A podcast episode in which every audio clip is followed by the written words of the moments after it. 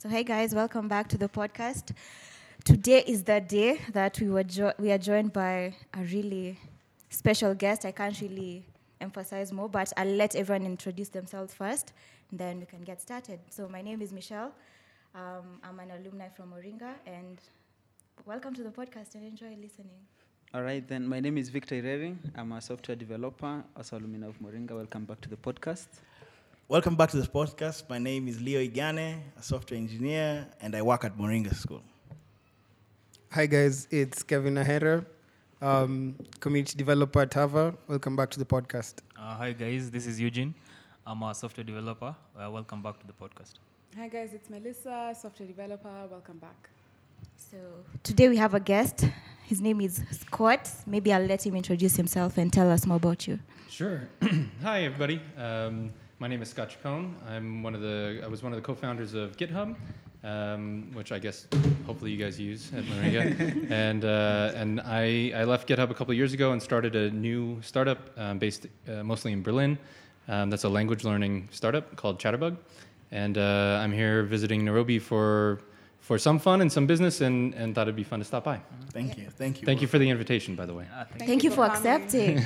we didn't really expect it. So, why are you here in Nairobi in the first place? Um, so in Nairobi, I'm here because I was invited uh, by Mark Karaki, I think is his last name, um, the, who thought it would be nice for me to come and talk a little bit about entrepreneurship and about uh, sort of you know running software companies um, through all of the stages uh, of, of software development and, and, and running a software company. And so he thought it would be nice for me to come and give a talk as long as I uh, was in the area. Um, I'm actually just transiting through, so I, I, flew in this morning and I'm flying out tonight. Um, so I'm just doing this and that and then going. Um, but my family was here to do some safari and, and to, to vacation sort of in, in, in uh, Nairobi. And then um, my family's charitable foundation also has some projects that we work with in Kisumu. So they went and visited the projects in Kisumu um, and, and then in, in Kigali as well, in, in Rwanda. So, Scott, do you remember the first thing you sold? Um, you're an entrepreneur, but can you take us back to the first, you know, sort of business you ever had, or? Yeah, um, so the first yeah. business that I ever had was GitHub, actually. So I, I was a software developer um, for a couple of different startups after I graduated from, from university. I went to UC San Diego. Um, and I actually didn't graduate with a CS degree. Um, I, I may have minored in CS. I, I actually can't even remember now. I was actually an art major, and so um, I came up, but I was doing computer programming on the side to, to sort of pay my way through college. And then graduated, and I actually wanted to go get a PhD in linguistics. I was really interested in linguistics, which is kind of, I think, why I'm in language learning space now. Um, but, uh, but I moved, I followed my wife up to the Bay Area, and it was much easier to get a job as a computer programmer than, uh, it was much a better paying job and, and easier to get. And I already had the skill sets and, and a couple years of doing it professionally. So I just ended up re- keeping, you know, doing computer programming um, in, in the Bay Area and worked for a couple of startups. And then um, I went to some meetups uh, for Ruby at the time. So like old Twitter headquarters when Twitter was probably 100 people or something, you know, uh, all of these big names now were really, really small at the time. And they, they were hosting these Ruby meetups where not that many people were using Ruby or Rails. That was my, I think you guys are doing like Django and Python and stuff. Um, but, but even that, I, I don't think Django was around at the time. Um, or would have been really young. And so I went to these meetups and I was talking about Git. I was doing Git stuff and I met these other guys that were interested in Git and they wanted to do this little side project. And so they invited me um, in as a contractor at first to, to work on Gist, which is like this sort of clip or copy copy paste thing. Um, and uh, and and so that's how I got involved with them, and we became friends. And then they decided they wanted to do this full time. We started having some paying customers on GitHub, and I was the guy who knew Git, and so I quit my job, which was actually very well paying at, at a startup, um, and joined them with just the four of us, you know, sort of working on this side project that was starting to make a little bit of money. And, and you know, we all kind of starved for a year or so as, as we built up enough revenue to actually pay ourselves a salary to live in the Bay Area. And, and then it just kept growing and growing and growing. And so that's kind of, you know, that's, that's how GitHub started. But that was the first thing I ever did. Actually, it was really kind of a pain in the ass because none of us had ever run businesses before. None of us had mm-hmm. business backgrounds. We were all it's like you know you guys starting a, actually you guys probably have way more business background than we did we, we really just knew the bosses that we didn't like and we were like well we won't do that um, and and and just you know we were in our 20s and just started started from whatever we thought of. Well, that's going to be our business practices, and it, it uh, wasn't always the best decision, but you know it, it worked out in the end. So. So, what is your greatest learning curve? Since you said you didn't know much about business, what was the most, uh, the greatest thing that you learned? Yeah. So I mean, there's a lot of things that that we learned. I think because we, you know, we grew the company over. I, I was there for eight years before I left, um, and so in that time we went from four employees to uh, 450 employees. I think by the time I left, and and so that's a much much different type of company. Um, we we had bootstrapped it for four years, and then raised our our first A round um, was 100 million dollars, um, which is uh, not done. Like it's not really a common thing, obviously, um, and so like we you know we learned a lot of things. I think the most important thing that that coming from that company and starting another company um, from scratch. Um, that we were sure to implement was was trying to make sure that everybody knew who they reported to. So when we first started the company, we were all software developers, we were all open source developers, right? And so as open source developers, we were like, if the Linux kernel can can have thousands of people working on it and it tends to work out fairly well, and there's not really a reporting structure, which isn't really true. There is kind of a reporting structure, and there are companies behind these these things, and there's a decision making process. Um, but it seemed all of the, the projects we were involved in, like Rails and stuff, didn't really have that type of process. And so we thought, if open source can do this, then companies can do this. Like, what's the difference? Um, we'll just run the company as a sort of an open source project that, that we only allow people we hire to work on, right? And, and uh, I think one of the problems with that is there's this general chaos of not knowing what is expected of you especially you know after 10 13 employees that's fine but like after that you don't know what's expected of you you don't know if you're doing well you don't know if you're going to get fired the next day like you don't you don't know what what your expectations are.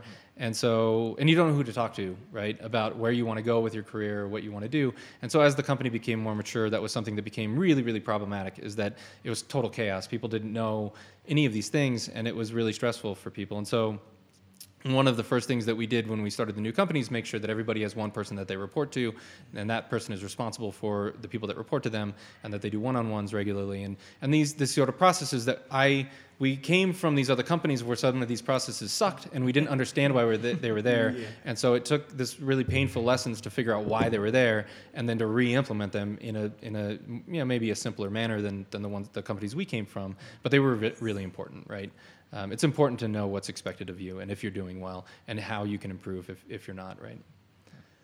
And so to ask you, for instance, like when your company started growing and you started, did you start like sort of considering uh, hiring technology that was not, you know, locally available and that's, I mean, remote employing? And right. do you sort of have a structure for that or do you just hire remote developers? How did you go about hiring remote developers? So remote is a, a fascinating topic to me because at GitHub we did it somewhat accidentally. So the 1st mm-hmm. GitHub didn't start as a remote company. I think it ended up that way now or by the time when I left, and I think it's similar now, is 60% ish. I think of the company as, as a whole was remote, um, but it depended on the teams. I think the engineering team was more like 70% remote. Um, the customer service team was 95% remote. It was really just the, the leadership, I think, that was in San Francisco. Mm. Um, ops was all over the place, sales was all over the place, but finance was all in the building. Um, so there were some teams that were like, we want every, legal, right? We want everybody here. We can't, we, we don't want to do remote. That's not how we run this this organization. Um, and so it depended on on the team, but but for I mean the first hundred hires were almost entirely engineering and support, right? And so those teams started out as local. The first 10 hires, I think, were all in San Francisco. And then there was the first person that we were like, we really want to hire this person. And they were like, I'm not going to move. And we are like, well, I guess we're running like an open source project. I don't see why we can't have remote employees as well. Mm-hmm. And so it just kind of went from there where almost all of the next hires that we made were remote um, from all over the world as well. And, and so then we started running into all sorts of issues with remote, which is, you know, people, again, not knowing how they're doing or what's expected of them or, you know, if they're going to get fired the next day, having sort of these emotional issues of not being around other, other people that they work with and not having that support system, um, getting bored, getting restless, right, of, of being in, in, in the house all day and not interacting with people. Um, there's tons and tons of things. And we, we learned how to solve a lot of those problems, I think, over time. Um, but but it was relatively difficult. I think now at my new company, we do have we, we went to something in between, which was more like hubs. So we have a hub in San Francisco and a hub in Berlin, and we try to hire people at one of them, if possible, because we think that it's it's nice to have a place to go to if you want to. Um, but then half of the company works from home half the time. Um, uh, you know, even in Berlin, like you go in and maybe half the people are in the office. Um, and it was like that in San Francisco for GitHub as well. Like people would work from home a lot, even though they, they could come in, right? And then that made it nice because if you wanted to have a team meeting or something, you can schedule it for Thursday, and then everybody can come in on Thursday, and then but they can work from home or take their kids to school or have a um, you know a flexible schedule, or or if there's special events or something, they can do that. Like I think what's important is that as as somebody running a software company that you set goals and say, okay, this week this is what I expect you to do, right? And that no matter how that person does it, as long as they do it, it doesn't matter when they do it or how they do it or or where they do it from. And I think that that's it's much easier I think to manage people that way to not be checking that people are in their desks all the time and working and like they look like they're working because that's not real work, right? Or do, doesn't doesn't necessarily indicate that it's work. Um, and you don't have to be checking on them all the time. It's just, you know, tell me what you're going to do next week and then next week check up did you do this thing? Yes or no because of this and like you just continue that pattern and i think it works really well. Um, and then that allows people to have the flexibility to have a family or have kids or have things that, that are um, often difficult to do in, in the software industry if people are you know really i don't know pedantic about about things that don't i, th- I think are not very important like being there from 8 to 5 or whatever.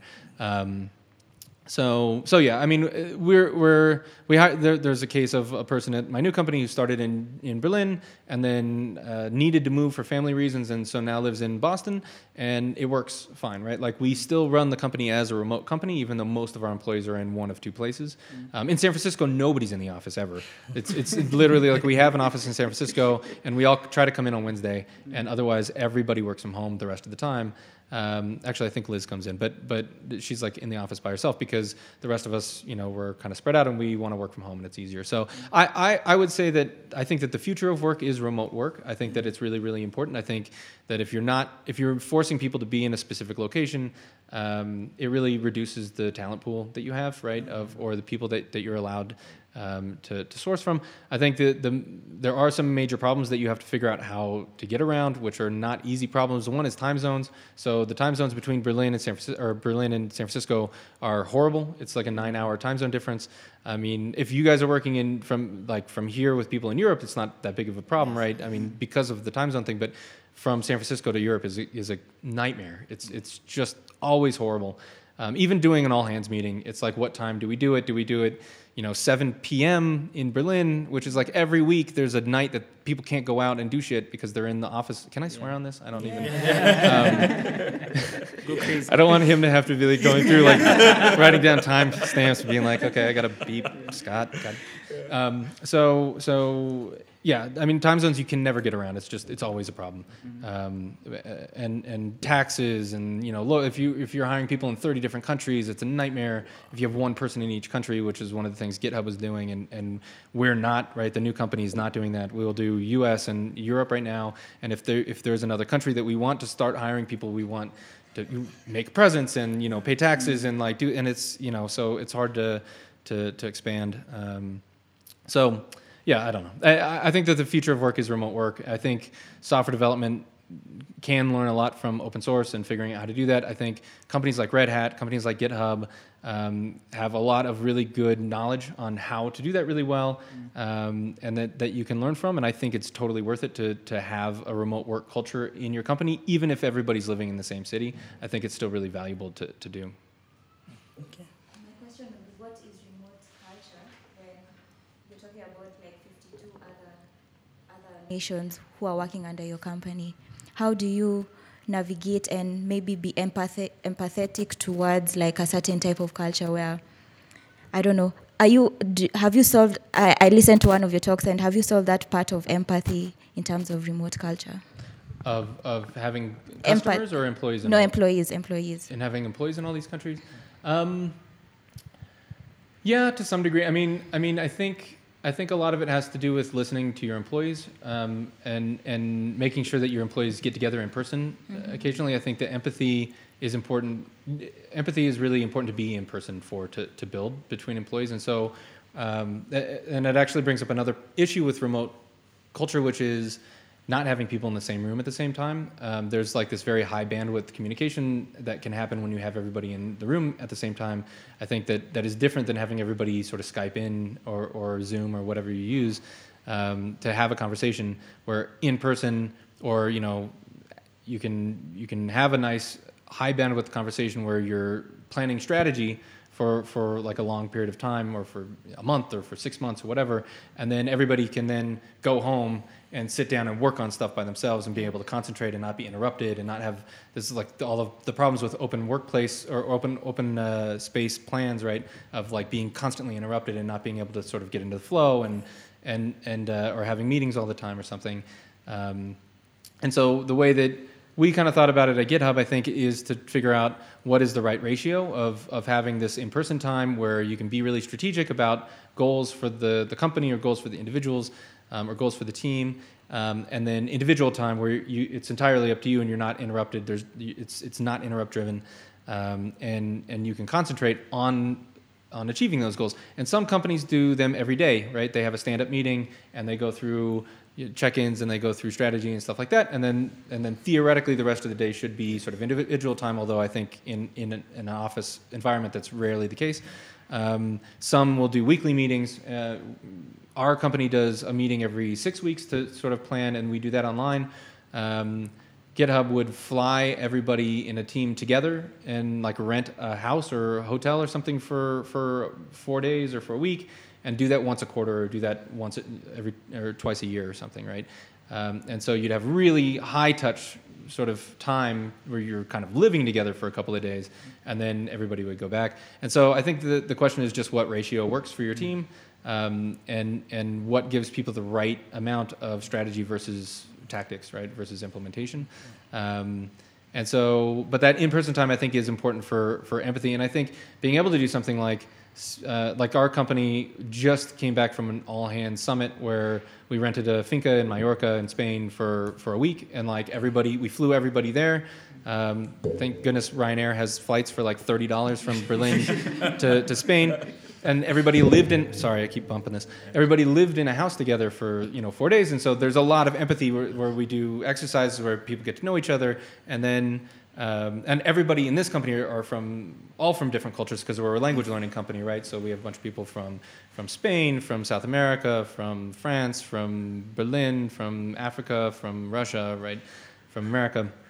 And so just having I, I think that that we're getting better at that here, but mm-hmm. it's having people spend time together, right, or have a beer together, or talk about uh, their lives and, and and what the product means to them. Okay. So so I mean the product is I mean you're talking I think specifically from a product perspective, right? Mm-hmm. Do, do, all of these different cultural um, implications come in to figure out is the product okay? Like does it work in Africa? Does it work in mm-hmm. South America? Right? Um, and and it is it's really really difficult, right? It's having people from those cultures in your company yeah. that can say this isn't going to work in in in you know uh, Togo or something like that. Like we don't have this type of thing that works. I, whatever, right? Like I just said that because one of the one of the Chatterbug employees is from Togo, but um, she'll, you know, I think having people from various backgrounds in your company is is important, especially if you want to go into those markets.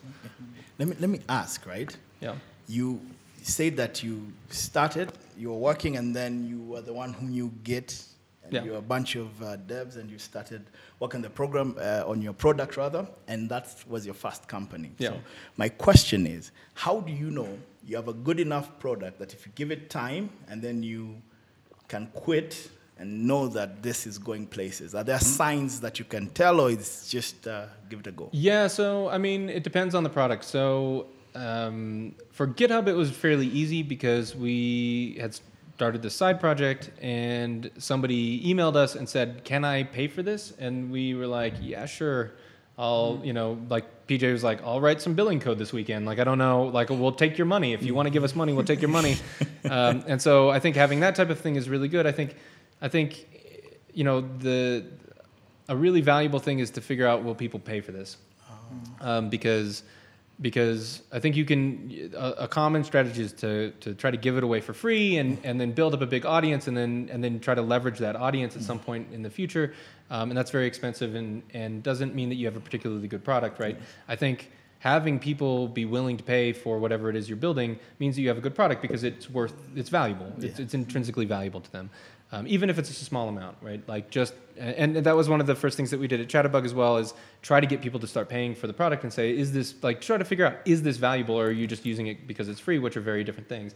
Um, and and at github that was it was clear very early like we had this free thing for open source and somebody was like i really want to use this for my private projects as well because this is much better than what i've been doing um, and i'm willing to pay money for it right? And so we're like oh okay this this has value right? People obviously find this valuable um, and that just sort of took off. We, we really didn't do a lot of funnel analysis or, or market analysis or marketing at all really. Um, it was it was a very sort of viral thing but people did like paying for it right? Like even even people that didn't even use the private repositories they would pay it just in the early days just to make sure we were around because they liked our they liked our product a lot right? and we didn't even have a product that you could pay for if you were only using open source. Um, and so so i think that's the best the best indicator, right, is to try to get any market fit, to, to try to get somebody to pay you for, for your product, even if you don't need the money, even if you have, you know, some backing or whatever, and, and you don't need to do it. I think it's really, really valuable to put something out in the market and see if people will pay for it. And if they don't, figure out why they're not, right? Or if they do, ask them what you could be doing better, um, or, or what they would pay more for, right? Um, because, because what you're trying to figure out is a problem that you're solving in somebody's life that's worth some of their money to, to solve that problem for them. Like most businesses, that's really the core of, of, of what you're trying to do, right? Unless you're an advertising company, which I would I would encourage you not to be an advertising company if, it, if at all possible. Um, I apologize if anybody listening to this is an advertising company. Um, but that's just a very difficult product because you're not building a product for the users, you're building a product for this third party, right? And so you will compromise on things that the users need in order to, to make the third party happy. Um, whereas if you're a consumer company or a business, you know, B2B company, then you're really interact like you can you should be close to the customer you should be knowing what the customer's problems are if you're solving them right like if there's better ways you can solve them and money is a good way of determining that right? Will they pay you or will they not pay you? Like that's it's it's it makes it very simple um, because customers will tell you lots of things but the money is actually the easiest thing to really determine value for, for them So, on the point of listening to your customers or employees, so how, to what extent do you allow like uh, your system to change in order to fit like a customer or an employee? Yeah, I mean, I would. That's a really good question. So I've been trying to not do that for myself because my new company. uh, Okay, so we did this for GitHub massively. So GitHub was always good. Was always the best tool for a company that was exactly the size that GitHub was, right? So, like when we were four people, we built a tool that was great for a team of four people, right, or one to four people. Um, when we were 100 people, the tool was really optimized for like a medium, uh, like a small to medium sized developer group, like 30, 40 developers, like working on a couple of different products. Like it was very good at that. It was very bad at enterprise. And we started getting worse at larger open source stuff because none of us really ran larger open source stuff. And, and it became really difficult because we would always fit to our own use case. Um, and it worked out well because there were a lot of companies like that, and it was a really good place to get into the market. And we got better at enterprise later once we started working with enterprise customers and bringing them in and hiring a team to just solve their problems. Where we didn't have those problems, we didn't care about single sign-on or you know whatever. Like that wasn't that wasn't a problem. We ended up caring about it when we got to 500, 800 people, and so it was nice that we could build it before that. But um, but it, it, it is either you're the customer or you are very very close with the customer. And so I think that there's there's you know, I mean, a couple different ways that you can do that. You can find customers that are very similar to you and try to get deep within that market and then expand, which is probably the best one because then you really feel the problems yourself. And that's mainly what GitHub did. Um, and what my new company is doing as well. It's very highly fitted to me learning a language and the types, the type of learning that I like to do, and where I am in my learn, language learning progress. So when I first started, it was with German, and we concentrated on, on zero to you know A1 sort of German. Um, and it was very good at that. And then as I got into the higher levels, it was not as good at the higher levels, and so I kept sort of hitting these barriers and saying it's not good at you know these these things. This is like I have different problems now that I'm more advanced in the language, and so I wanted to be very careful we weren't overfitting everything, right? Where now it's not good at beginner stuff because we're overfitting everything for the the more advanced uh, language learning problem sets, and so the way that we solve that in our company is just making everybody in the company learn a new language and so everybody's at different levels all the time and we're all using it right and so we can all kind of say i can say i want this and then the beginner the people who are starting to learn French can say that's not going to work very well at this level, or we can even implement it and they can say this this this got worse, right? This is harder now. Um, and so that's one thing you can do is dog food if it's possible, right? If, if you can use your own product as much as possible, I think. But it shouldn't be one person; it should be the whole company. Um, the the other thing is is there are industries where you can't do that. Like if you're building, you know, I don't know, mining equipment, right, or something like that's like he's like, I'm not going to go mining. I don't I don't know how to do that. Um, you, you should be very very close with the customer if that's if that's the case, right? B2B is is like that, right? If you're building enterprise software, like you're not going to start out as an enterprise. You have to find an enterprise and be sort of a service partner with them and like build something that works for them and and try very hard not to make it so that it only works for them, right? Which is which is difficult but but but doable and then the other thing to avoid as well is is to not try to change your entire product to fit one customer if if some big IBM comes in and says okay I want you to teach languages to all of our employees and I want it this very specific way and I want you to change everything to say no like I'm not going to do that like we have a vision of what we want to accomplish and it's not to be an IBM service provider, right? Um, not to make fun of IBM, I don't know. I try it's not to just not for them, yeah. yeah, yeah. But I mean, uh, trying trying to to yeah figure out what the company you want to be, get good customers on board, and then make them very happy, right? And so then. Sorry, just one final thing I think that's really important on this aspect is to have really, really good customer service because uh, uh, no matter what you do, when you're building product, if you're not listening to your customers or making it easier for your customers to complain to you, like the easiest, like this, this is actually the, probably the best way of, of being a really good product company is to hire a customer service person is one of your first hires, right? To, to make sure that every, even have them be bored. Like everything that comes in, you want them to be excited that something came in that they can like concentrate on for the whole day and like write some massive email back of like everything that they were doing for them because it makes super fans like the people your customers are then like wow this is the greatest customer service i've ever gotten like this person cares so much about my problem um, and and encourages them to to say when something's wrong with the product right or when something's frustrating them um, if i would encourage you actually to go to whatever product you're building and pretend you're a customer and see how long it takes you to send an email to customer service and how difficult it is. Um, how many steps does it take? Because it should be two, right? It should be you click on something on, on the website and it gives you a single form that says what's your problem? And you type it in and hit enter and that's it. And that should be all that it is right? It shouldn't be email which makes them go to another program and like type out an email and you lose context of what they're doing. Um, it shouldn't be they shouldn't have to classify it. They shouldn't have to say like okay what's the subject of what you're talking they shouldn't even have to put a subject and a body. Like just have them type the body in right? And that'll go to your customer service team and they can they can triage it. Um, your customer shouldn't have to do that for you um, it shouldn't have a big drop down of all of the things like anything where you're trying to take work off of yourself and offload it onto your customer to complain to you is i think a really poor idea um, i think it should be really really simple to say hey there's a problem with the website or I'm not happy about this thing because that is the most valuable feedback you get from your customers is here's the thing that frustrates me because there's probably other customers that feel that too. Most of the time, you find that you're a bunch of devs working on an idea, right? So you're building it.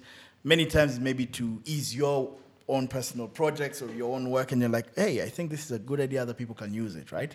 So I want to ask, where does an expert in business come in, or where does the business aspect come in? Come Yeah. in? Because most of the time, it's people who don't really necessarily know business, we just know how to code. So, yeah, at what point do you now need to get? Yeah, Yeah, I mean that's a good question. We we at GitHub we didn't really hire anybody that was that was specialized in business um, or had a business background until we were probably 150 employees.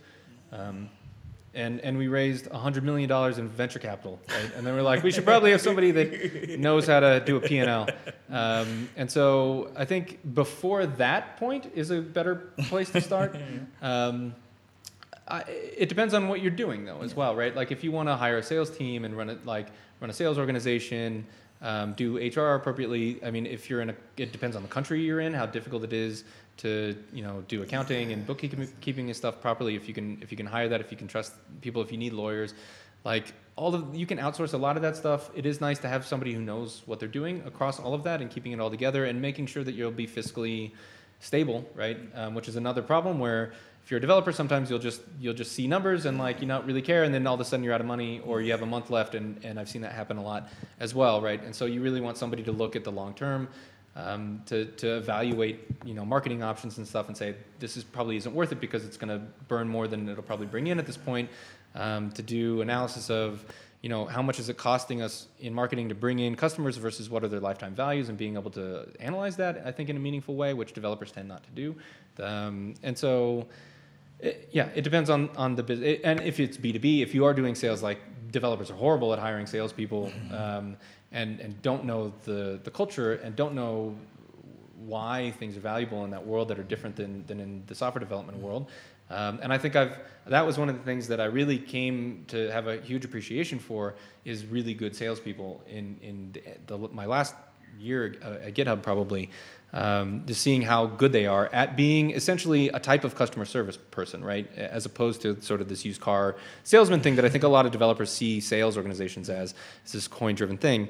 Um, but there are really good sales organizations that try to empathize with the customer and try to solve their problems and try to advocate for them within your company. Um, and I, I, think that that type of sales organization is incredibly valuable if you're dealing with enterprises. Um, so I think having business people in early-ish is is valuable, but you know, if you're a developer and if you have a, a technical co-founder, I, I, think it's it's it's very actually valuable to have a co-founder as well, which is maybe another topic we can talk about a little bit. But um, you know, maybe one of you is business and one of you is tech, or or I mean, I think, I think that actually works out fairly well as for for a number of different reasons. Um, which actually goes into why I think it's it's valuable to have a co-founder, which is to have somebody to tell you no, right? Um, because as a sole founder, this is one of the things like I probably could have started this this Chatterbug and gone down the road and been the CEO and told everybody what to do, but I think it's a really bad way of running a business because then you have bad ideas and nobody's like that's a bad idea, right? Mm-hmm. Like you need to have people that are on semi equal footing with you to say like I own this company as well and we can sit down and have a conversation about this and you can have bad ideas and I can have bad ideas but we can point it out in each other and try to come up with the best idea every time, right? Mm-hmm. And the, if you have two or three or four um, I, in GitHub there are four of us, and in Chatterbug there are four of us, and I like that that grouping, right?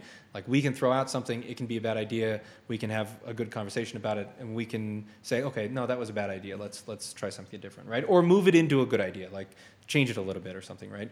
And so I think having other people around you to say no, to push back, um, to come up with ideas on their own that you can work with, right, is a much much more valuable thing. And having somebody from different backgrounds, if you have four, you know, uh, uh, sort of tech dudes in their 20s that are all sitting around coming up with ideas that are all from the same country like it's it's probably going to be a little bit different than if you have people from vast, radically different backgrounds right? Mm-hmm. Saying this is a good idea this is a bad idea. So if you have somebody in business and somebody in tech and somebody in marketing or whatever and like you can as co-founders say here's what we want to do and everybody has their ideas of how whether that's a good or bad idea i think that's much healthier for the company than than having something that's more either single or, or monocultural Okay, now uh, coming back to Chatterbug, uh, it's not even coming; it's coming into Chatterbug. Yeah. Like how how was Chatterbug born? Like what what what uh, how did you come up with the idea yeah. of starting this uh, company that's basically about teaching people languages, especially considering it's sort of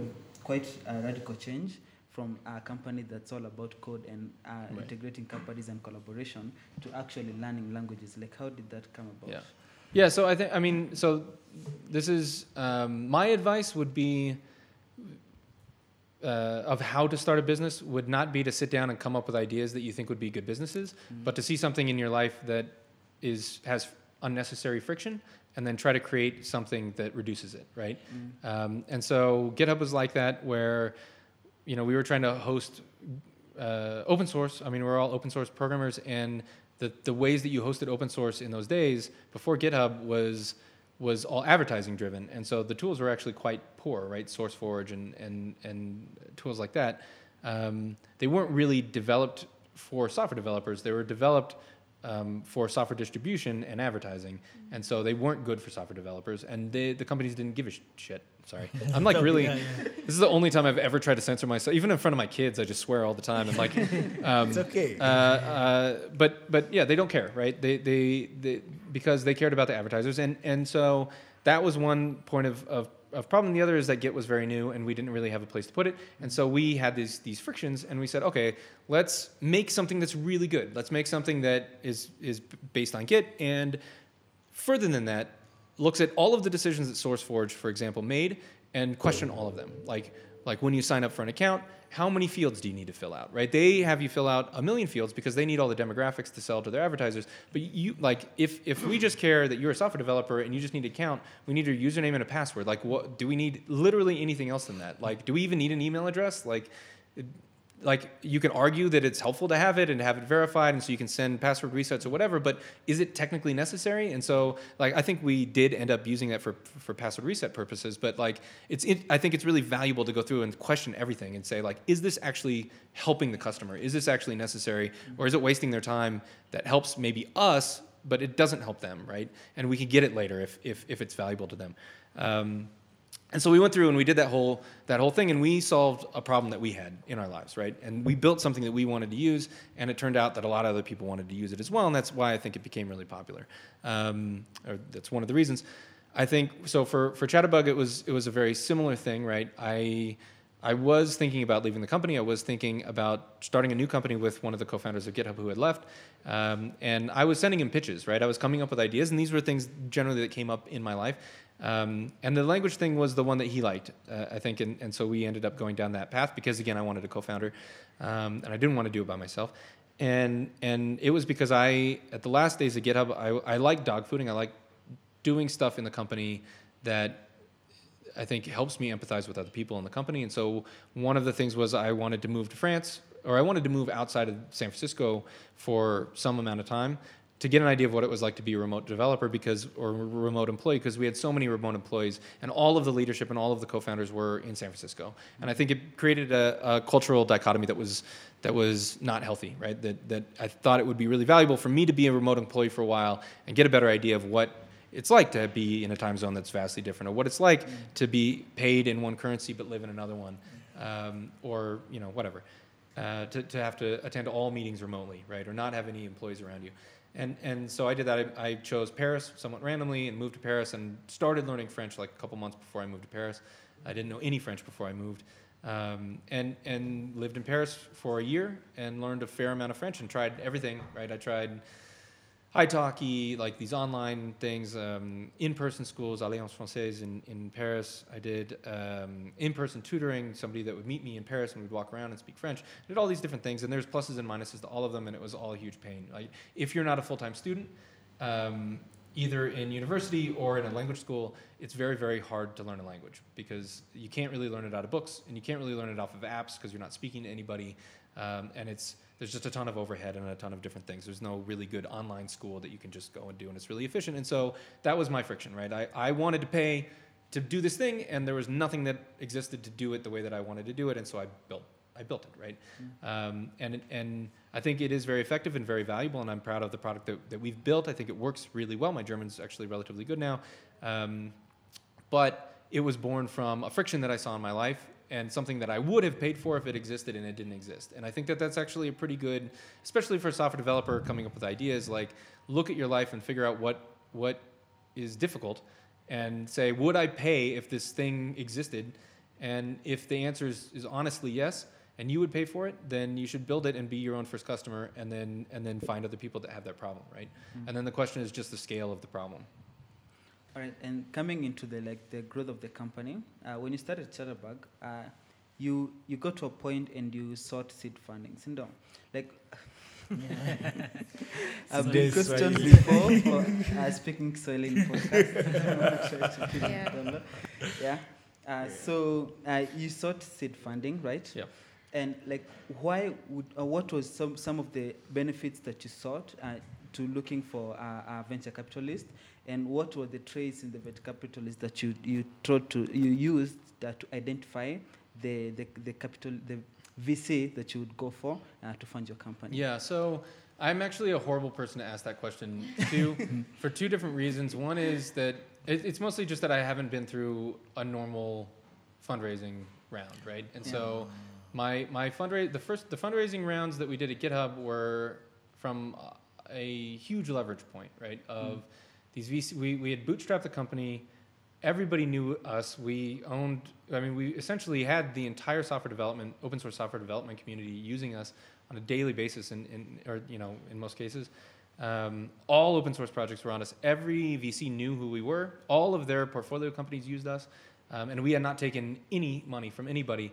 Nobody owned any of the company except for the four of us, or I mean our employees, and um, and so when we went to raise, they all really, really, really wanted to be to, to, to own some of GitHub, right? They wanted to invest in us really badly, and so we had a very um, abnormal fundraising round, right? Where we had VCs fighting each other to in, to give us money, right? And that's not generally how you fundraise.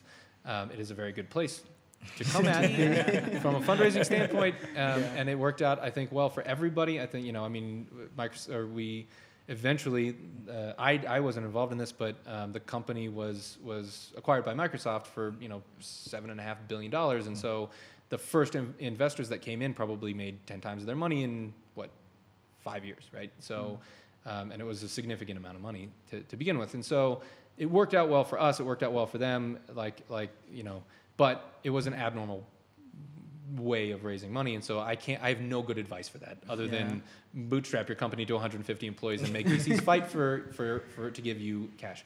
Um, so that's probably not that helpful. For Chatterbug, I was also in a unique position in that I had some capital, and so I could self fund the company. Um, I we mostly looked for VCs to invest in us. Um, so that we would have a network, right? Th- So that there were people that were not us that, that could check us and say, here's what I think about what you're doing, and you know, talk to other people and help us find candidates for executive positions and um, and also we were going into Berlin.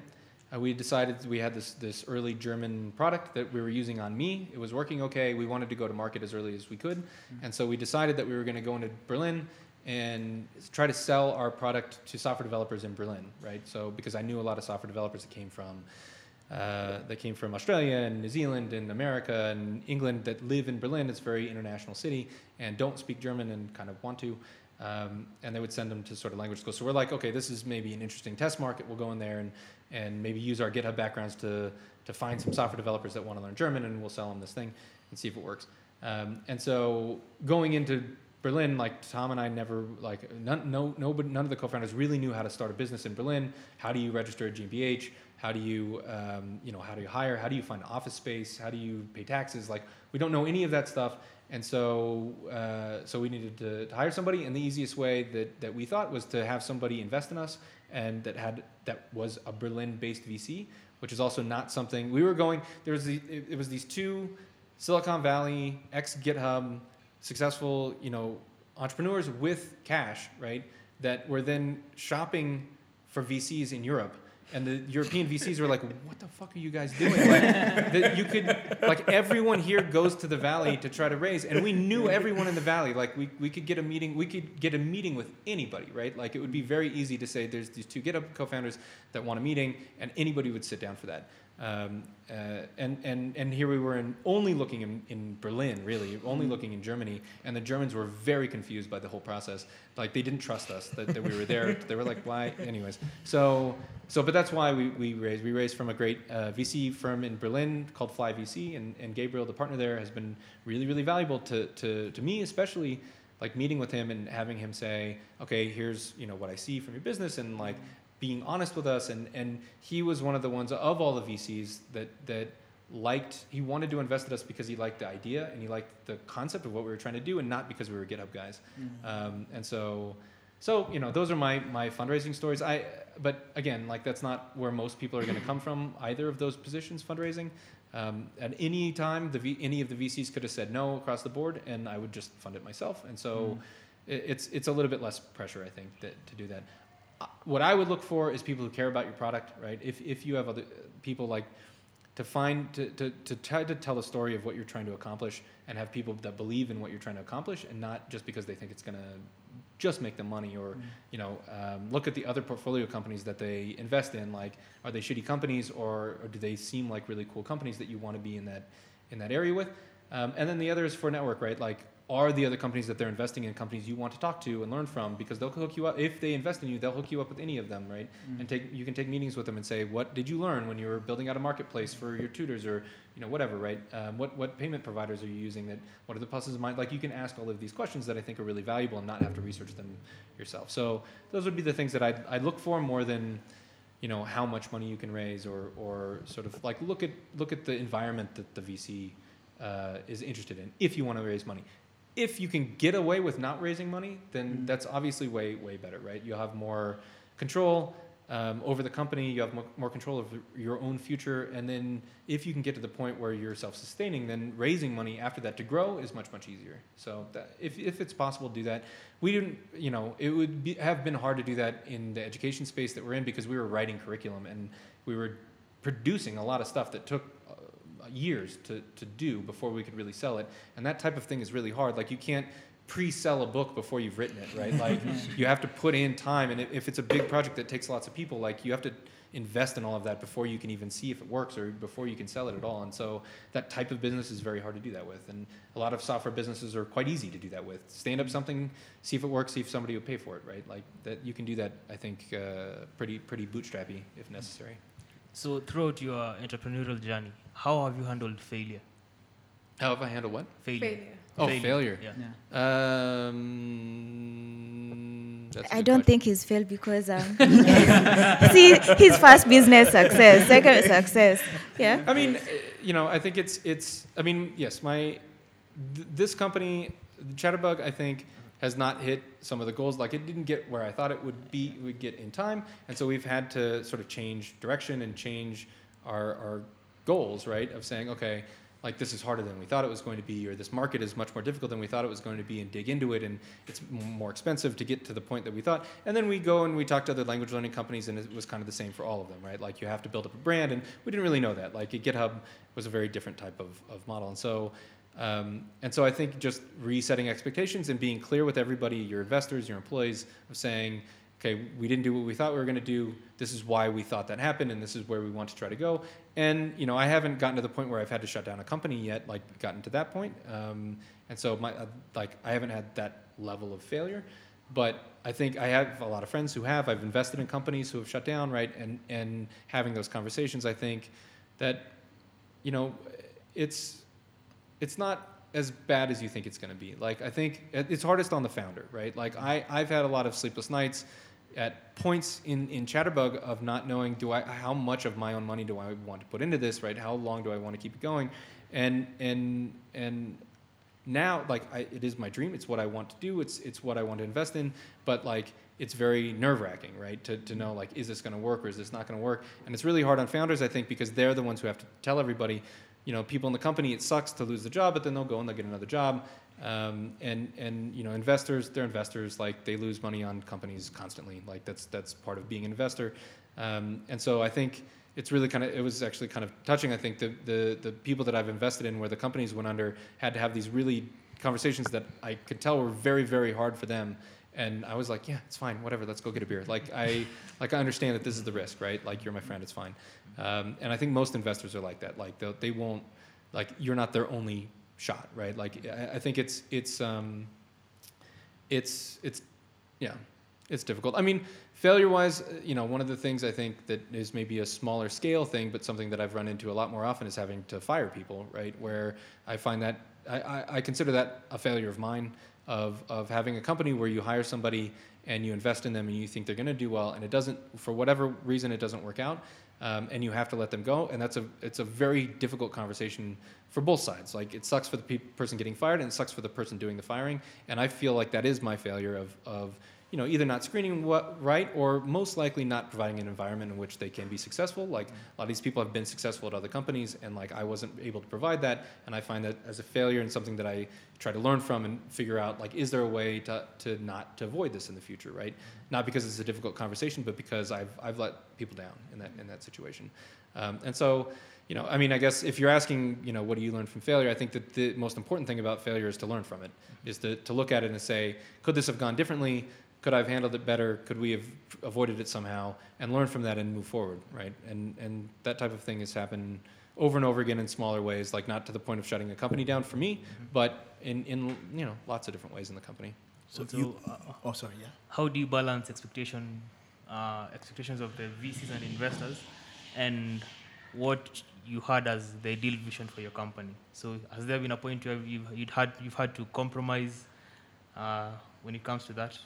Uh, for the, the expectations of VCs yeah. versus what you want for your company. oh, what I want for my company. Yeah. Um, I'm trying to think. Yes. So I think when we brought on investors at GitHub, they had a very much more aggressive. They wanted us to be much more aggressive than we sort of naturally were, right? They wanted us to hire a sales team. We really didn't want to do that. We wanted to do all inbound. Um, they wanted uh, a very aggressive sales team. Actually, the the the people that we were talking to, there there were a lot of different things I think that they were pushing for. Um, I think we were lucky enough to have good conversations with them. Like they, because of, of our leverage, our sort of our vantage point coming in to the to the deal, they knew that they wanted to follow on as well. I think I think so. We had some power in that in that in that conversation, and they trusted us to to a large degree because we had built this big thing by ourselves, and then we sort of allowed them to come in and invest in it. And so they had things they wanted us to do as as you know this company that they could see could get really big, and they wanted to see us do that, right?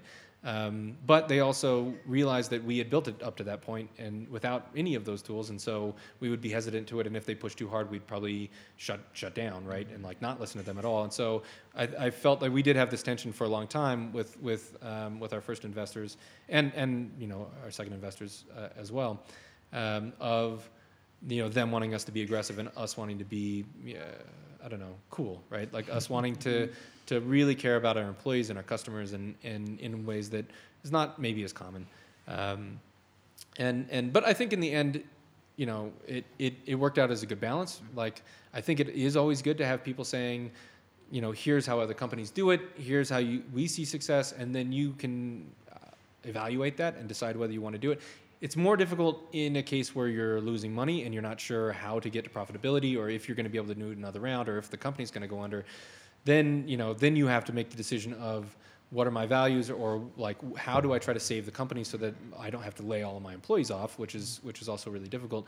And that's you know that's going to be different in every every situation. I've seen dozens of people go through that, um, and and it's always really really difficult, right? Of because you never know. Like that's the crappy thing about business is that you're like, okay, I could I have these two or three avenues I could go down, and I need like all of my money to like go down one route, and like I have to put, I can't, you can't do halfway on all three of them because then they'll all fail, right?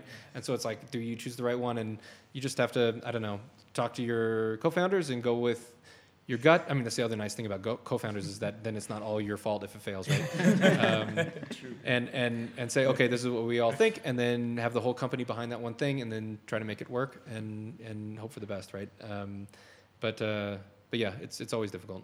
Is, is there an idea that either you as an investor really wanted to invest in but didn't, or you really wanted to build but didn't, maybe because of time or whatever? Yeah. So one of the things that I tried to convince Tom to do um, in the early days is uh, is a VR um, working environment. So because of this this remote working thing, like I really like virtual reality. I don't know if you guys have ever played with any of the headsets and stuff.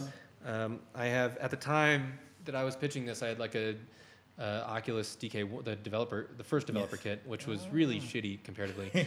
Um, and then, and then now I have the Vive, which is actually amazingly good. Um, and the newer generations I've heard are, are, are even better, and and they'll keep getting better. They're getting to the point where they're it's it's really really powerful environment. And if the problem with co-working or not co-working with remote working is that you have this sort of you know Brady Bunch screen, Skype screen of like all these people's faces that are sort of dissociated, and you could create an environment that's not dissimilar from this table right now, right? Where it would be hard for us to, to really tell the difference between this and or us all being at home with the headsets on. Then you then I think the future of remote work changes really dramatically, right? Or of conferences or or or of a lot of different types of interactions with people. Um, and there's a lot of ways to go there, but there, there are some prototypes that, that I've seen that are actually very good, right? Where you have spatial audio, and if you're talking, I hear it on this side of my head, or if you're talking, I hear it, and I can, you can see gaze, right? Um, and there's even advantages to that, right? Of not having physics, right? We could pull down like white like screens and show stuff off, and like you know throw them back up in the air, and um, and or turn off communication channels so nobody else can hear us and we can have like a side conversation and stuff like that right? Like there's there's interesting things you can do with vr i think in, in meeting context um, in business context like show graphs on the table that come up, pop out of the table. Like there's all sorts of cool stuff you can do in vr and and i think that that's going to be the future of, of meeting of sort of meeting spaces but i started it four years ago, and like the tech wasn't there, and it, I think is still not really there. It's it's close, but it's not. It's still too difficult. Um, but they're not that expensive. I mean, if if you if you if it costs eight hundred bucks per employee, right? If you think about the stuff you the, the amount of money you spend on, on your employees, like investing in a headset for everybody and letting them work from, from home, or or having you know people in in multiple countries that that all have all of the advantages of being in an office together and all of the advantages of working remotely. At the same time i think that's really powerful for businesses. So that's that's the idea that i want to see the most in the world right now um, but i don't know if the tech is there yet but I, I definitely think that that's coming and that's really exciting to me. Um, Scott, quick question. When you first heard about the acquisition of GitHub by Microsoft, what was your first unfiltered thought? uh, my first thought was what's the share price um, but the the um, so actually I was I was I was pretty happy. So I think I think it's funny because I come from a background. Um, I'm much older than you guys, and I come from a background of this sort of um, uh, early open source days, uh, like early Red Hat, early uh, SUSE, Linux sort of background. And I ran Linux all through college, and I, I was like this really open source fanboy guy. And, and I really hated Microsoft, right? Like I really, really hated Microsoft. And, and, um, and so I came from that background. And, but over the course of GitHub, Microsoft was always a really good partner for GitHub. So they worked with me on libgit2, which was a project that I worked, that I helped start and and um, I, I, didn't program too much on it because it was all in C, and I'm not a strong C guy. But I really did try to hire people for it and nurture the project for it. And now it's it's it's a embeddable Git library, right? That that most um, desktop applications that do Git, or a lot of most most of GitHub's competitors probably all use this thing. And it was a collaboration really between GitHub and Microsoft uh, because Microsoft wanted to use it as well and and we worked amazingly well with them. They actually taught our team, I think, a lot of, of really good practices of software development. Like they were very professional. Um, they're great to work with, and and there's been a couple of different projects like that where we'll work with Microsoft on something, and Microsoft was always just super professional. They they were adults, right? They were really really. I mean, for better or for worse, they they were really really good at the things that they did um, and maybe not as much fun sometimes, but like in a you know in a professional way, right? And it was really it was really great to work with them. And I think GitHub now is kind of at the point where it needs it needs to, to go down that route, right? Like it, there there are a lot of professionals uh, depending on it. I think it needs a more professional mindset, and all of the co-founders except one had already left, and and um, I think they were looking for a CEO. That's kind of how the conversations got started, I believe. And and so so the last co-founder was was stepping down from the CEO position. And so if that's the case, I, I would prefer that it land somewhere. So there's two different ways that that can go, right? One is to IPO, which is kind of what we that was our original plan when we raised. But now that all the co-founders are gone, like to IPO means now GitHub would be this big company that only does one real big thing, which is like open source, and that would then be subject to market whims, right? Like of investor relations and things like that. If you landed in a larger company, Microsoft doesn't really care, right? Like the, the GitHub's bottom line is not important to Microsoft as, as, much. Um, it's, a, it's, a, tiny fraction. It's, it's, it's almost a trillion dollar company, right? Like the revenue that GitHub brings in is not, is not the main importance to, to Microsoft. Um, and, and so that means that Microsoft cares about the community, right? They really overpaid per share for, for the revenue that, that GitHub brings in. I think what they care about is open source community and making sure that developers think about Microsoft as a good place to, to be, right, or to invest in, to use Azure, to use the other other projects that they use. And so it was a strategic investment, which means that they care about the community, right? Yeah. And so and and, and they, they they're not going to cut things or make shitty decisions because they want to make more money off of the product, like an IPO probably would have gone through or a smaller company merger. Um, and so that's why I think that it's a good place for the product because I think that the people that Nat Friedman, the guy, the guy who's running it now, is an uh, open source like guy from way back GNOME days, like like one of the greatest guys, and and he's running the company now, and I think it's the best decision, um, his best CEO that GitHub could have found, and and to have it under the wing of Microsoft and sort of the protection of Microsoft really from from market whims, I think is actually really good good for the, the company. So I'm happy. I mean, obviously, personally, financially, I'm very happy with the the the deal, um, but but from a you know selling my baby, right? Mm. Like I I, wor- I built it and worked on it for a long time, and I do care about about what happens to it, and I use it every day as well. Like I still use it in Chatterbug. We use it. I, I program, I push to it. Like, uh, you know, we, I, every time new features come out, like I'll email, I pay for it actually, um, uh, both my personal account and my corporate account. And, and, and I think it's still a wonderful tool and I want to see it keep being good, right? And so I think Microsoft is a good home for that. So that, that was, uh, sorry, it's a long conversation about that, but, but that's, that's how I feel about the Microsoft deal. And, and you say that, so uh, let me ask you, if, if I may, that you had left GitHub, but you kept your shares. Yeah. You, you shareholding you kept. Oh.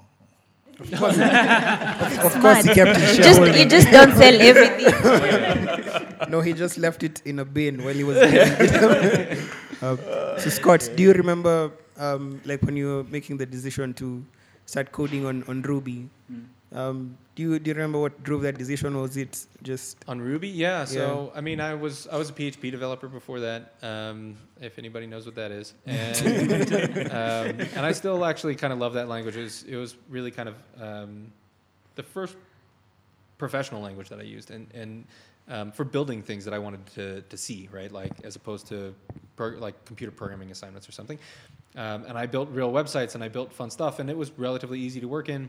Um, and then I found Ruby, and I I loved it because it seemed like pseudocode. Like it looked like not real code, right? It was like whatever I would think it would be, I would type it and it'd work. And I was like, this is ridiculous. It's so so beautiful. Like I, ju- I still like looking at it. Like I still think it's really beautiful code. Um, sorry, more than Python, but um, but um, but yeah, it just always kind of made sense to me. It looked like Smalltalk, like it just looked like this this very concise, beautiful language, and and you know, it's maybe not the fastest thing. I mean, I, you know, it depends on what you're building or whatever, but it's it feels natural to me, and I always liked, I always felt comfortable in it. Um, and so, so yeah, I mean, that, I just started at that time. I think Rails, like the first version of Rails, was coming out, and uh, and so I I built some small website in Rails, and I was like, this is so much better than doing stuff in PHP. It was stuff that it was all of these subsystems that I had built up my own personal libraries to handle over time, and like Ruby on Rails had all of them already, and I was like, this, is, and they're all, they were all implemented better than the ways that I had done them. Um, these you know object-oriented database structures and everything, and so I was like, this is all pre-done for me, and I can just use it and maybe improve it. Uh, I, I think I've, I have a couple patches into, into Rails maybe over the years, um, but it was it was a great community as well. Like that was the other uh, nice thing is getting into the, the Ruby community um, in San Francisco in 2007. Right, was a great time to to get into the community. There's all these people that ended up at Twitter and and and um, so, sort of larger tech startups in, in San Francisco at the time, and I got to learn from a lot of them. And we all loved Ruby for this sort of simplicity of it.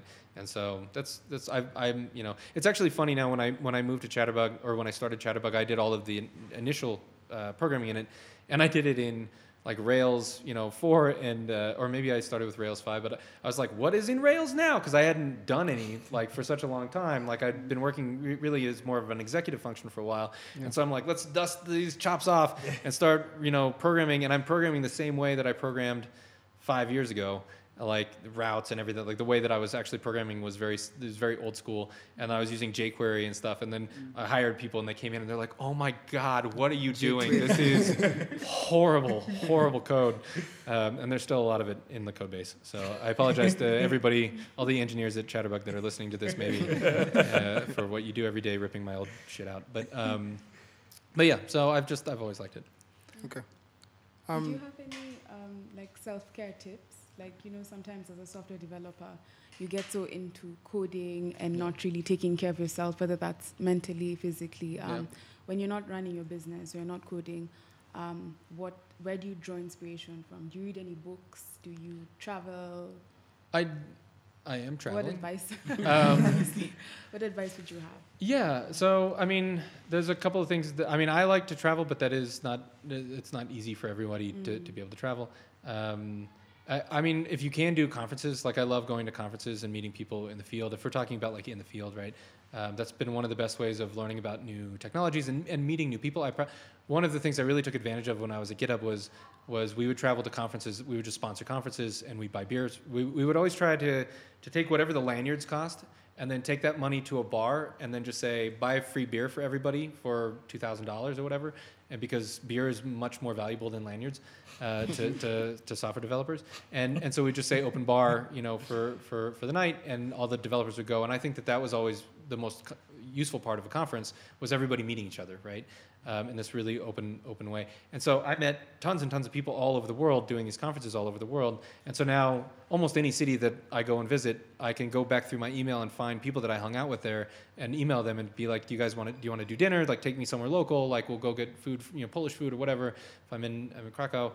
Um, or, or you know whatever the case is. And so it's it's been really nice that I know people all over the world now, thanks to traveling and, and doing these conferences, and, and they're all in tech, and it's very cool. So that is nice. I think you know from a self care perspective, it's important to to have a hobby that's not programming, right? So. Um, I, I think most of the, the software people that I have, I actually don't don't I read some, but I'm mostly reading in like German now to try to improve my German than than, than things that are actually making me smarter.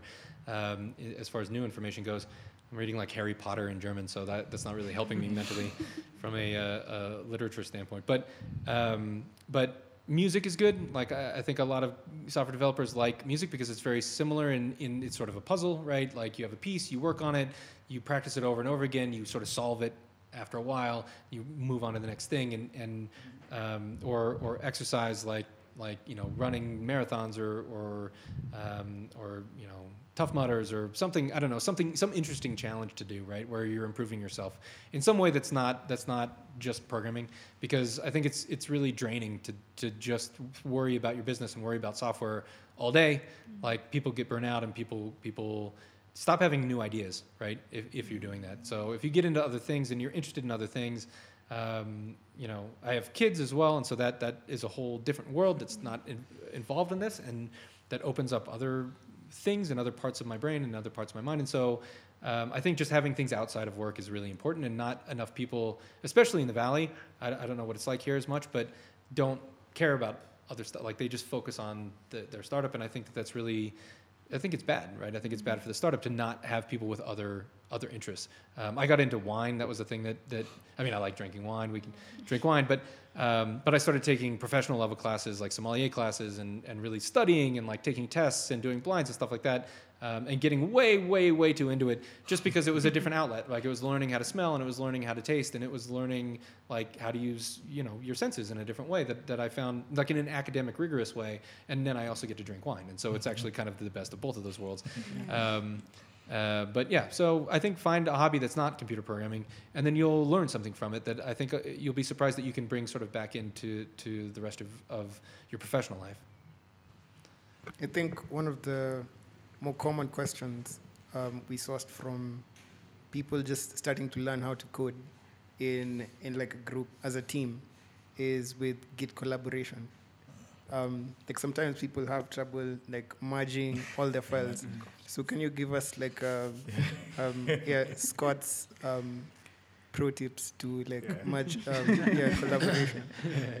Yeah, so uh, I mean now there's good GUIs for that. I think I think even GitHub Desktop has a nice GUI. Actually, GitHub itself has a GUI for it. Like if you push to a branch and it'll say there's conflicts and you can you can resolve them, which I wanted that forever because it is it is one of the hugest pains, right? Of, of it was always difficult to teach people. They're like, oh, here's a command line thing, and, and it's like, okay, there's merge conflicts. What happens now? And you're like, now it's a nightmare. Now, um, so so yeah, I think GUIs help for for newbies. GitHub is actually not to. I mean, I guess I don't have a huge financial uh, gain in, in plugging GitHub these days, but but GitHub is actually has really nice tools for this now. Um, if you if you haven't used them, I would I would try them. I even use them actually every once in a while, where it's like I'm not going to go back. It's not worth going back to the editor. I can do this and do the you know two line, take this change, take this change, and, and merge it. I think from a larger perspective, the way that I always like to work and the way that all of my teams have worked is um, is to do everything in feature branches, right? Have them be relatively short lived, and if they're longer lived, um, to merge from master as often as possible. And I think people don't do that enough. They'll kind of work on their own thing and then wait until it's done and then merge it into master. Um, and it's and then you have a whole bunch of, of, of conflicts. But you can merge from master every day, right? Like it doesn't. You don't have to get that far. You can keep doing it.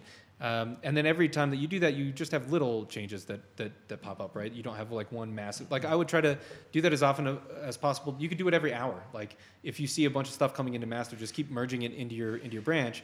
And then if you want it to be clean, you can rebase it or something later if you want to be fancy. But um, I, I don't care. Like I, I, I'll have merge conflicts or, or um, merge commits all day and just filter them out of a log if, if I don't want to see them there, right? Like I think it's it's it's it's much much easier to deal with um, if you have a branch running for a month or something to deal with 30 merges over time than one big one at the end.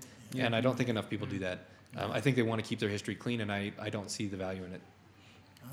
Um, my question would be um, you being now in edutech, what is the greatest lesson that you've learned? Uh, it takes a really long time. Um, it takes much, much longer than we thought it would. Um, it is, it, it's, it, ed, education tech is really difficult because it's hard, right? Like, it's not enjoyable. It actually doesn't immediately improve people's lives. It makes people's lives harder for a very significant amount of time in the hope that it will make their lives easier at some point in the future. Um, and so it's like it's it's more it's like it's like writing software to help people run a marathon, right? Where it like sucks up until the day you finish the marathon, and you're like, hey, I did a marathon. Like if every other day it's like I'm just running a whole bunch and I hate running, and and you know if if, if you don't, and and getting people to the point where you have to keep showing them. If you do this, like if you keep doing this, and if you do it for months, and if it hurts for months, then at the end you will achieve your goal, and then you'll feel really good, and you'll be in good shape, and it will be good for you. But like getting them through that is is incredibly difficult to do. And education is the same way. Like you can show somebody like, oh, you can learn, um, you know, deep learning or something on on this online course, and it takes two months or whatever to go through this thing, and you start in on it, and there's just attrition. Like people. People immediately are like, okay, I can do a day, and then they try to do it again, and they can't. They don't form a habit, and it's difficult. And language learning is the same way. Language learning is horrible. Like it, it, it takes forever um, until you can have any sort of a real conversation with people. Um, you feel stupid every day you try to have a real conversation with people from day one until a year in, right? You feel like a total idiot because one thing that human beings are not good at is not being good at language. Like they feel dumb because they, they as adults, you rarely feel that. Um, and so when you force yourself to learn French or to learn, you know, whatever, Kinyarwanda or something, like you just feel dumb the whole time until you can have a conversation. And even when you can have a conversation, you still feel dumb. Like I still have conversation. My German is relatively fluent. I still have conversations where people say stuff and I don't understand. And it's like I've been doing this for three years and working really hard at it, and I can be good in these conversations. And you fail yet again, three years in, and it still feels horrible, right? And so to keep that motivation up is really hard, and to have built a company around making people feel shitty for a really long amount of time knowing that if they go through it that, that they'll have an, a new skill that they'll be very proud of and that they'll really enjoy using um, is it's hard like it's just a very very difficult problem um, and so you know there's a lot of different ways to solve it. One is to just look for students that are highly motivated so that you don't have to keep convincing people. One is to build in a bunch of gamification to try to pretend that it's fun in, in the meantime. But because of the way that we're doing it, like you can do that if you're Duolingo or something where you're not really teaching people to speak the language. You're you're teaching them vocabulary abstractly, but then they go and try to have a conversation, they'll fail, and then they'll feel really bad, right? We have them have conversations all the time, so they they like you don't get better at a language unless you suck at it a little bit every time, or you feel a little bit embarrassed, or you learn what I can't say. That what you you have to struggle in it every every day, right? Um, and once you stop struggling, then you stop learning. And so, like our job is to build something that forces people to struggle every day, and that's that's a really really hard thing to do. And in the spirit of feeling dumb and inefficient, um, do you ever experience like imposter syndrome when you're creating your products or yeah? Yeah, I mean, I, I experience imposter syndrome probably every day because I, you know, I'm an art major that lucked into the greatest fucking startup opportunity, like out of pure dumb luck of just things that I happen to be interested in. Um, and when I when I quit my job and started there, I was sure it was going to financially ruin me because it wasn't really making any money, and we didn't really see. Everybody we talked to was like, "There's the mar- market cap on this entire industry is probably 100 million dollars," and and you know, I mean, and looking back on it from a seven billion dollar sale, like it seems ridiculous, but like at the time, you know, uh, that's not. I didn't get into it because I thought it was going to make money, and so like I feel like a lot of most really of of what I'm saying here now, I've learned over time. It's not that I was good at it or I'm smart or something. It's just this is things that happened to me and, and learning from other people around us where we were like, okay, this is probably what happened and how we should move forward. And so it's all ideas that, it's not my ideas, it's stuff that Tom and, and Chris and PJ and people that I've worked with, Anne and everybody, like, it's, it's what I've learned from them over time and, and kind of, you know, I'm regurgitating to you now because it's what I've learned. But like, I still feel very, very lucky, right? And so every time that there's there's a decision, I can draw on my history, but I don't think I'm good at these things, right? Um, I, I was super, super lucky, and I've been able to survive for a while. in this industry and see a lot of stuff, and so that's been really nice. But I always feel like an imposter to some degree. I think. So how, how do you then deal with that and how do you trust your own decision? Say you have to make a decision between two things and it's up to you. Yeah. How do you trust yourself? I think I think you deal with it the same way, or I deal with it the same way that everybody deals with it, or should deal with imposter syndrome, which is talking to people, right? So I think imposter syndrome happens when you're isolated, and then you're wondering what's expected of you, or what you should do, or if what you did is valuable, or or um, or lets people down or whatever, right? If you have regular one-on-ones with your manager, I think imposter syn- or or with your peers, then imposter syndrome be- goes away because it, people are very and if you trust them, people are very explicit. Here's what we expect. Here's what you've done. Here's what we think you could do better.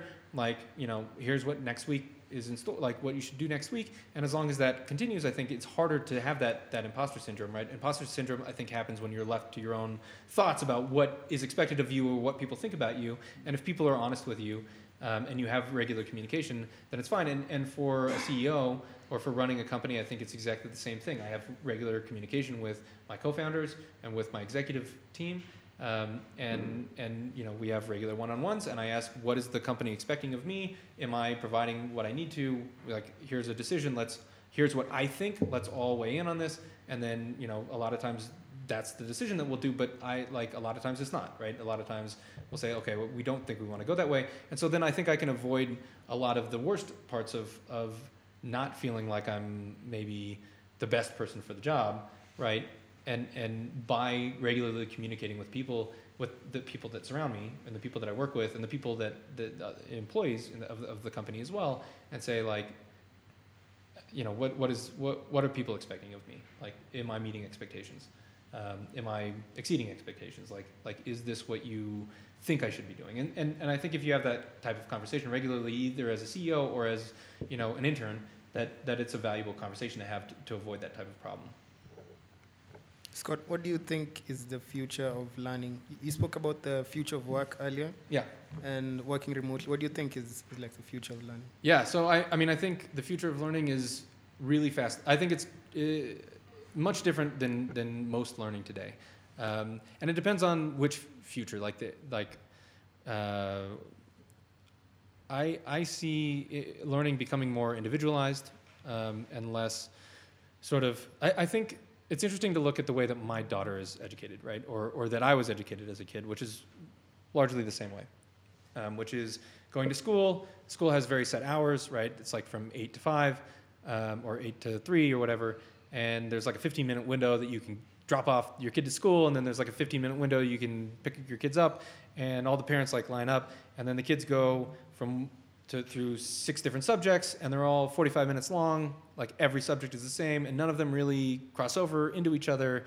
And there's, no, there's it's sort of like a series of exercises that you're doing that you memorize and you take a test. And most of us couldn't pass those tests today if we didn't go back and, and like, or at least the ones in high school, maybe the ones in elementary school. But like, you learn a bunch of facts and stuff, and then you kind of forget them. And it's not really integrated learning, and it's not, and all the entire classroom moves at the exact same pace, right? Like um, there was a friend of mine who was who was there's I don't know there's some some saying about um, how you would like build a building like you wouldn't lay the foundation and then test it and say like it's 75% good um, or 80% good and then be like okay cool let's build the next story right? And then you build the next story and it's like it's 75% structurally sound and they're like okay let's build the next story. But that's how education works right? Like you get a passing score and then you move on to the next thing. You're not mastering the the like each subject as it's coming up. And so I think that that's not necessary. I think that it's totally doable to have, you know, more of the ways that probably Moringa School works, and that I know a lot of coding coding schools work, where it's much more individualized and it's much more project based. And you're saying, okay, here's some of the skills that you'll probably need to do the the, the what you want to accomplish. Um, and, and choose a project and then learn everything you need to accomplish that project and work with mentors on the things that you're weak at and then finish the project and then retrospectively look at it and say how could i have done that project better? And then choose a, a more a different type of project or a more complicated project and then take everything you know and build on it and do something more complicated right? And having this sort of project based learning and finding partners that can come in and help you at things that you're weak at. Like i think this type of thing you can do that in school as well right? Like like you could say let's you know what is what is, what is the kid interested in? What do they want to do? Do they want to create music? Do they want to write a play? Like, okay, if they want to create music, there's there's all sorts of musical theory and math and science and like there's tons of stuff involved in learning how to create music. Um, where you can learn about the fundamentals of things in order to, to do an interesting project, right? And then move on to an, another interesting project and cover all of the things that you should learn in school um, in an interesting way, in an engaging way. And so, and and per child, like like it doesn't have to be everybody's moving at the same pace. You shouldn't need to have 45 minutes of math and 45 minutes of science and 45 minutes of English like every day, all the time. Like you should have an engaging environment where you can learn all of these things when you need them in order to accomplish something interesting. So Mm-hmm. I think that that's the future of education. I think we're starting to see it in, in post-secondary schools now um, that have more freedom to, to do things differently. I'm, I work a little bit with Code uh, School in Berlin, which, which does this type of education for, for bachelor's degrees in computer science um, that I find really, really fascinating, right? And I think moving that down into the high school and into the elementary school levels um, is doable. It's just really difficult because it's such an entrenched sort of sort of thing. Um, and so we're starting to see it in some education. I think that that's much better education is mastery education, right? You shouldn't move on to the next subject before you've mastered the thing that comes before it because then you don't have the foundation to, to, to really get good at it. And I think it's really sad because because for Uh, I mean my whole life, right? Like you look at kids and it's like they they're C kids, right? And it's like those are dumb kids, and I think that that's not the case ever, right? Like I think mm-hmm. most most kids are very intelligent and they come in from different backgrounds and with different support structures and they don't have the time, they don't have the parenting or whatever to, to be able to or like they come to school hungry because you know they don't have resources at home or whatever and then they, they get C's and then they're down that path forever right? Like they, it's so hard to recover from that and there's there, there's no reason for that and I find it really really sad.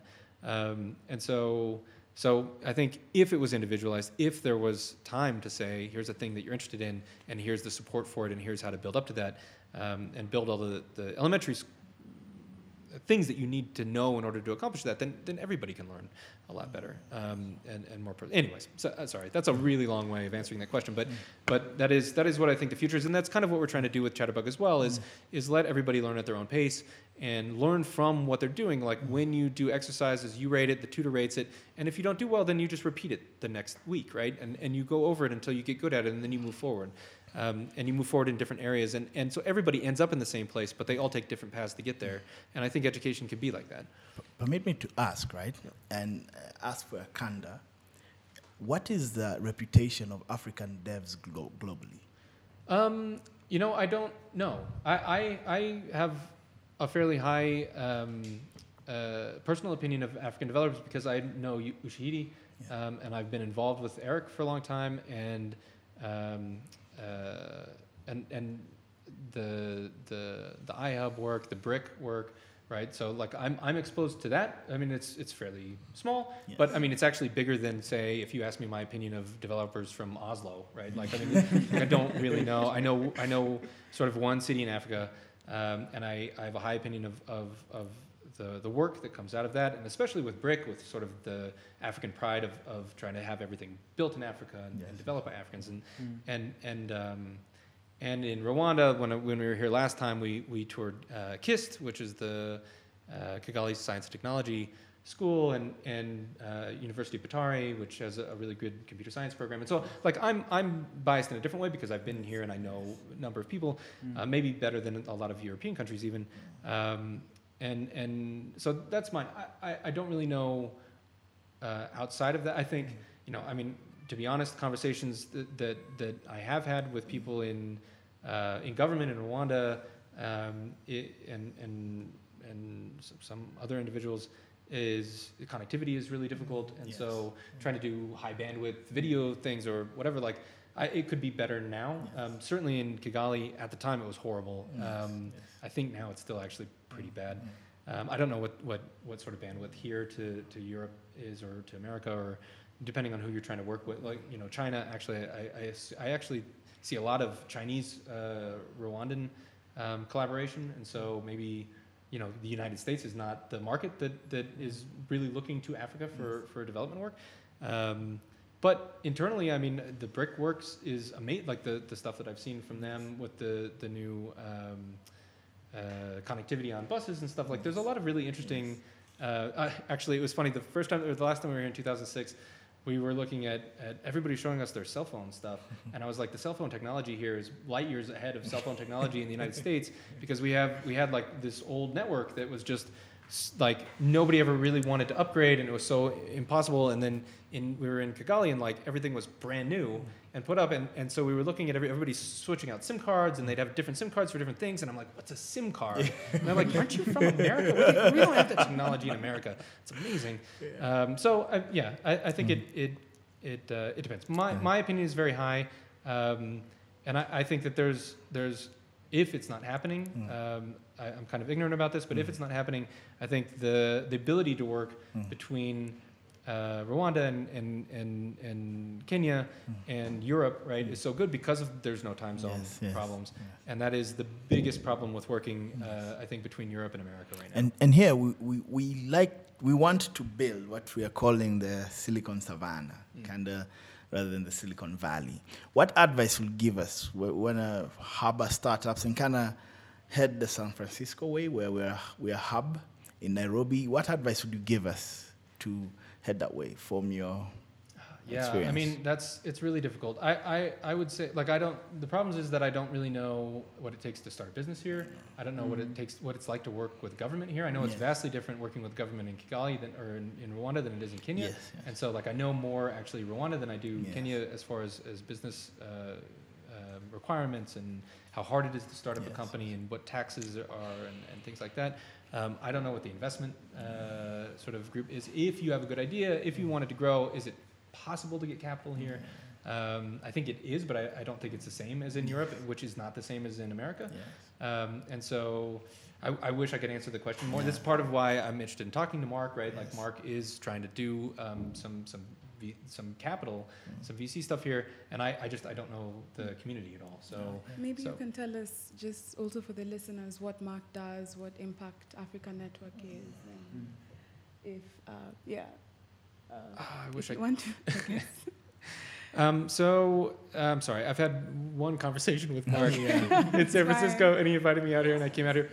But I'm oh, sorry. okay, okay, no problem. But yes, he, he so Mark Mark was um, he worked in, in the Bay Area for a long time and, and worked for um, some large uh, software companies in the Bay Area and saw sort of the VC startup community there and and is from Nairobi and really wanted to see that type of community here, which he didn't see as existing in, in the same way Right. um, and so has been trying to connect, I think, the people from from the valley um, with Nairobi specifically, and say there's a lot of smart people coming out of here.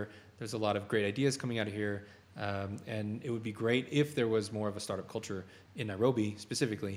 Um, and and so that that was interesting to me, and, and is why you know we wanted to, to come here and kind of connect with him. Um, but uh, but yeah.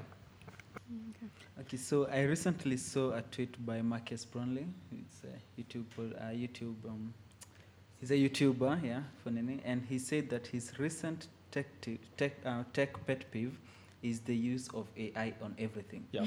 yeah, and so I had two questions for you. Like, one, what's your tech pet peeve? And number two, what's your view on the AI revolution, and what do you think it can do? Do you buy into this? Uh, it's going to take over our jobs, or are you of a different opinion on the matter? Okay, so two questions. Um, the one, and I'm I apologize if I make anybody mad here. Uh, this is an unpopular value opinion, especially, uh, is my pet peeve is blockchain. Um, because I have not seen anything that uses blockchain that makes anything better Yeah. um, in any way. So that that i some other algorithm uh, wouldn't like it, it. It is essentially an algorithm, and I see it being applied to random things for no reason whatsoever. Um, in no way that I can see that would improve that that area or product, um, and and especially I mean, in most cases in ways that you wouldn't just have a centralized database that would do that problem a hundred times better. Um, and so that that I, I, I really don't like. Um, there's there's a ton of that. I think there is a place for cryptocurrency. Um, actually, I've even seen some some possible applications in uh, in Africa where where like there in places where it is difficult, where there is a centralized currency that that um, is more difficult to to move, right? To to have something that's more decentralized might be valuable. There's a lot of really interesting payment systems in, in Africa that uh, you don't see in the United States or Europe as much through mobile payments and, and like MTN and in Rwanda, like everybody seemed to be paying with that. And like I, it, so there, there are interesting alternative currency models, I think, but but blockchain, I think maybe that's valuable in that context, but in almost every other context I've ever seen, um, it's not, and and it is incredibly wasteful energy-wise for the for the Bitcoin, which is also frustrating, right, to, to some degree of just having all of this waste of, of essentially speculation in, in my view. But anyways, uh, I think at some point um, that that's my pet peeve right now is blockchain, everything blockchain. But um, the the AI, I think. Is it, it, can be very valuable. So mm. so I mean, there's a lot of problems to it, right? You you overfit for things for whatever the training. Like you have to be careful what the training model is. Um, we have been looking at it for for trying to solve some problems with language learning, right? Of of trying to find patterns in if we have a whole bunch of data about how people mm. learn languages, saying like should we introduce content in a different order? Does it seem to make a like like what are the patterns on how people learn words or how mm-hmm. people learn grammar in a way that we can optimize right?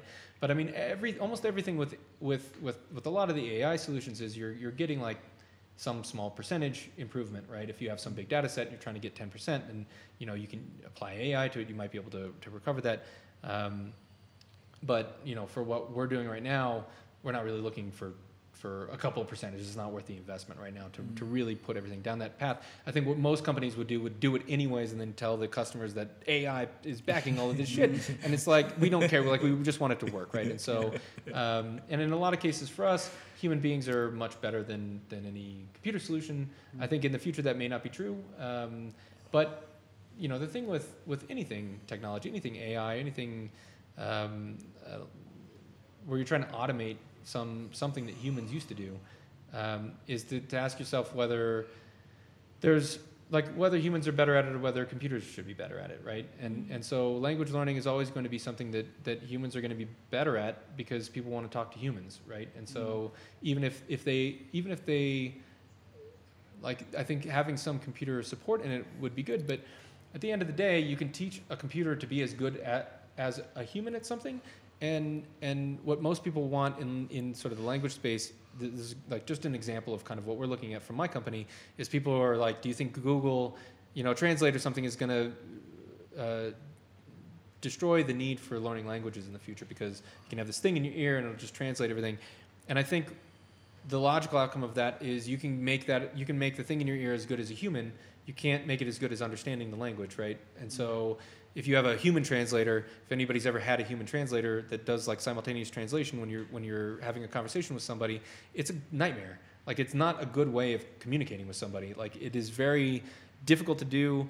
You lose a lot of context and and you can communicate, but there's communication and there's culture in language, and so mm-hmm. you can't teach a, a computer to be cultural like like it, it, body language. Always gonna want to yeah. like like you know we're gonna want to go out and get beers and talk in the language like not have fucking earpieces in for everybody. That's not you're not gonna want to get married with an earpiece in. Like there, there are there are things True. that that you learn languages for.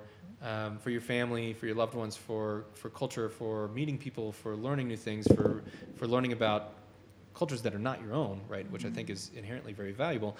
Um, and Google doesn't won't ever provide that, yeah. no matter how, how good AI becomes. Um, and so that's that's one application of it, but I think you can apply it to most things, right? If it's something, if it's something deterministic, if it's something automatable, and human beings are doing it because it's cheaper, right now, then at some point computers will probably be better at that, and then those jobs will be changed, right? And hopefully those jobs will be changed into the people that used to do that now have a really good idea of how it's supposed to happen, and they can help figure out how how the computers are supposed to do it, right? Like, mm. um, I think you see this actually. There's, there's a lot of criticism of, of, of, Amazon stuff, but Amazon is interesting in, in the warehousing thing where where they have been automating a ton of stuff, but constantly hiring, right? Because they're they're growing so fast that they're they're automating jobs, and then the people who had those jobs become sort of supervisors of a larger group of, of sort of robots or or um, algorithms because they understand what the job really is, right? In a way that, that a computer can't. You can just program a computer to do. So I, I don't I I don't think I think it's a fallacy to think that automation destroys jobs. I think mm-hmm. automation changes jobs.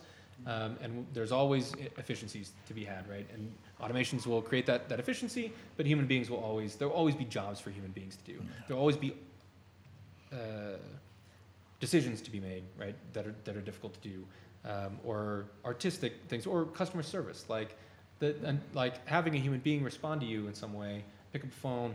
Like if you've ever now, I mean, I'm sure it'll get better at some point, but picking up a phone and having a computer like go through a thing is, I just immediately just start hitting zero as much as I can because eventually it'll transfer me to a human being, and I just want to have that conversation with a human being. Um, it's like if I wanted to do, I would- have used the internet. Like the, the website should do the, all of the things that your automated thing does, but way way faster. So I have a problem that I'm calling in. I want to talk to a person. And if that's a pro tip, if you hit zero a whole bunch of times, at least in most automated systems, it will go to a human being, which is my favorite thing to do. I would just do it every single time, zero zero zero.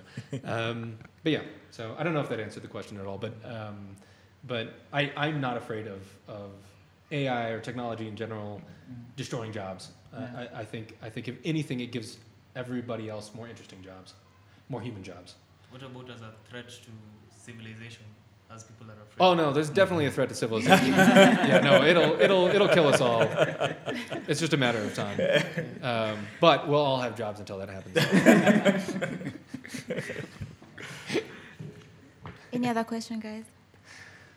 Yeah, I'm, I'm just curious as a final note, um, you know, the future of Chatterbug and maybe um, people with learning disabilities, like if you're dyslexic or blind or deaf, do you have any plans in terms of improving learning or communication for um, different groups? Um, so we do. It depends on the, the group. So Yeah. the the way that we're doing it right now. eh, so I mean, one is we're looking into doing an American Sign Language course, um, and so that's kind of the opposite. It's not not adapting being able to learn French for the deaf. It's it's more uh, allowing other deaf people or other hearing people to learn uh, uh, a sign language Yeah. um, which is very uh, difficult before, right? It's, it's Yeah. actually very hard to learn sign language remotely. I think that there's a big area for this, and I would love to get into it.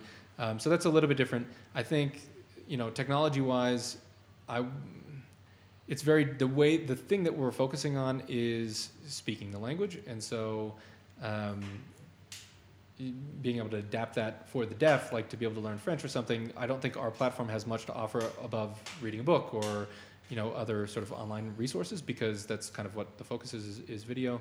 Um, for dyslexia, colorblindness, for other sort of disabilities, I mean, we do try to do usability um, best practices, but again, it's a video app, and so there's only so much that you can do with, you know, a video app. It's like asking this of Skype or something. It's like I don't.